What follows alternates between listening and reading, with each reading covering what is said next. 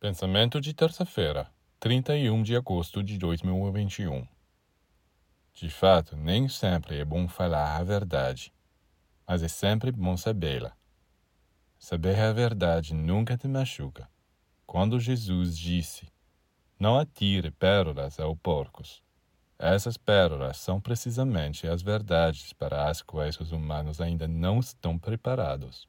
E se você as revelar a eles, não só não as apreciarão, mas te atacarão. A verdade não traz infortúnio, mas infortúnios virão se você a revelar diante de pessoas más e sombrias. Então, não a jogue fora. Guarde preciosamente dentro de você porque Ele vai te libertar, vai te fortalecer. Cada dia você será capaz de adornar-se com o ouro e as pérolas da verdade, contemplá-los, tocá-los, e então trancá-los em sua abóbada interior, bem dentro de você. Então, que infortúnio isso pode causar? Esse contato com a verdade só pode fortalecer você.